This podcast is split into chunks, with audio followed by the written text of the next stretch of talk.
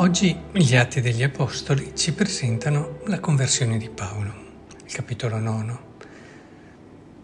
Per riflettere su questo episodio vorrei partire da una lunga citazione del Cardinal Martini, che parla prima di Pietro, del momento dove Gesù gli chiede tu chi dici che io sia?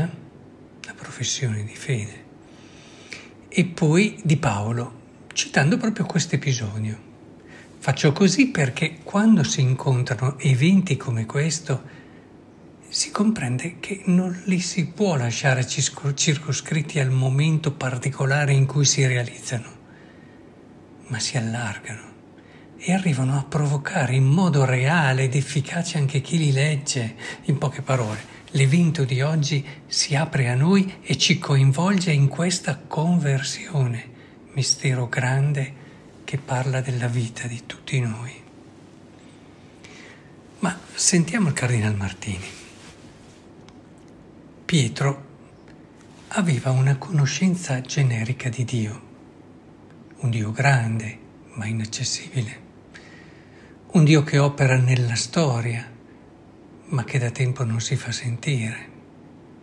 Poi ha incontrato Gesù, l'ha riconosciuto come profeta, ha accolto con gioia la sua proposta prima di buttarsi in un'impresa e poi in una vita comune, in rapporto di amicizia profonda. Ora tuttavia Pietro vive un momento di folgorazione straordinaria, un momento che con la grazia di Dio deve avvenire in un istante in un'esperienza diluita nella vita di ciascuno di noi. Egli infatti congiunge l'idea generica del Dio vero ma misterioso con la presenza di Gesù. Questo Gesù è il Cristo di Dio, il suo inviato, è il figlio stesso di Dio, la sua rivelazione nella storia.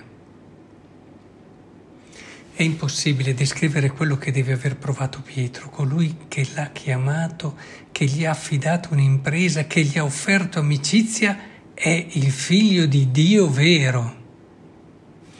Tutto il mondo religioso di Pietro, la sua religiosità generica concettuale, si concentra nella persona, nel volto di Gesù e acquista un'attualità, una vivacità, una potenza formidabile che lo folgora.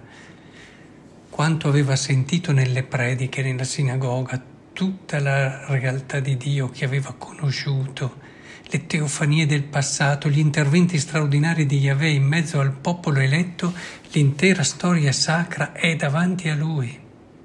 Dio non tace più, non è più lontano, inaccessibile, che esiste e però non lo riguarda. Dio, il Signore delle schiere, il Santo, il Benedetto, colui che ha creato i cieli e la terra è davanti a Pietro in Gesù. Si tratta di un'esperienza singolarissima, continua il cardinale, stupenda, radice di tutte le altre, è l'esperienza di Paolo a Damasco, quando il Dio generico si svela nel Cristo risorto, che entra con forza nella sua vita. Nel momento in cui gli viene conferita la missione, Paolo capisce chi è lui, che cosa deve fare perché prima ha sbagliato. Qual è il modo nuovo di leggere la storia del mondo? E dell'umanità. È una conoscenza di Dio che è insieme conversione, vocazione, missione, assunzione di un nuovo orizzonte interpretativo in cui tutto viene ripensato a partire dall'incontro. Questo bel testo tratto dal libro Le Confessioni di Pietro Continuiamo con la nostra riflessione tenendo conto anche di queste parole. La conversione, come ci dice il cardinale, può avvenire o in un istante o in un'esperienza diluita, ma la sostanza rimane una. È su questa sostanza che vorrei fermarvi con voi oggi. Quando si pensa alla conversione, il primo pensiero va al cambiamento di vita lasciare certe cose per abbracciarne altre. già da bambini ci hanno educato ai fioretti, no? O, come dicono alcuni, seguendo il significato di metanoia, la parola greca che viene utilizzata per indicare la conversione, fare un'inversione ad U. Molti la intendono così, operare un radicale mutamento nel modo di pensare, di giudicare, di sentire. Cose giuste, intendiamoci, ma questi due grandi apostoli e testimoni ci mostrano anche dell'altro che alla fine si rivela il vero cuore di questa conversione. Prima di tutto, che cosa notiamo da questi episodi, sia di Paolo che di Pietro? Che l'iniziativa è di Dio. La conversione non è il frutto di un percorso ascetico personale di crescita. Se questo ci può rendere più attenti, intendiamoci, disponibili a accogliere il Signore che ci viene incontro e chiama, però non dobbiamo dimenticare che non c'è conversione vera se non si parte da Dio. Prima di essere un cambiamento di vita, la conversione è la presa di coscienza di ciò che si è. È un evento che ti porta quasi come una folgorazione a comprendere almeno un po' di più, perché questo cammino abbraccia poi tutta la vita, il grande mistero che sei. Ripensate a Paolo. Ecco che allora, prima che un momento di rifiuto del passato, è un momento dove vediamo il presente che siamo noi in un modo nuovo e così anche il futuro si riempie della consapevolezza di una missione che è nostra e che colma la nostra vita di significato. La conversione non deve portare a fare tante cose perché si è capito di aver sbagliato e in qualche modo si cerca di riparare. Quando l'azione le scelte sono guidate dal senso di colpa, le opere sono viziate alla radice.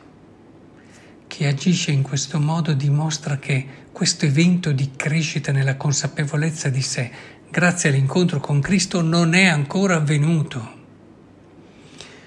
Ciò che è successo dentro di lui è semplicemente un'evoluzione del senso morale, che però rischia di rimanere chiuso in un circolo che rimane in superficie, non va alla verità della conversione. Quando la conversione è matura, non si sta troppo sul passato e se si torna sul passato è per riconciliarsi con esso che non vuol dire non riconoscere gli errori fatti, intendiamoci, ma inserire ciò che è stato in un orizzonte più ampio, in un cammino pieno di futuro, che è quello che si apre a chi incontra veramente il Cristo. Dico questo perché ci sono persone che si convertano senza Gesù.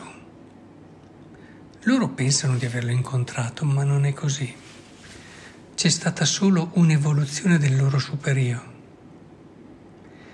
La conversione cristiana matura è Gesù. Prima di noi o delle cose che facciamo, è Lui. È Lui che ci viene incontro. È Lui che ci chiede, ma tu chi dici che io sia? È Lui che ci rivela chi siamo noi è Lui che ci chiede di seguirlo. Questa è la conversione cristiana prima di tutto. Più si cresce nell'esperienza di fede, più ci si rende conto che Gesù è tutto. È la chiave per comprendere la verità di ogni cosa.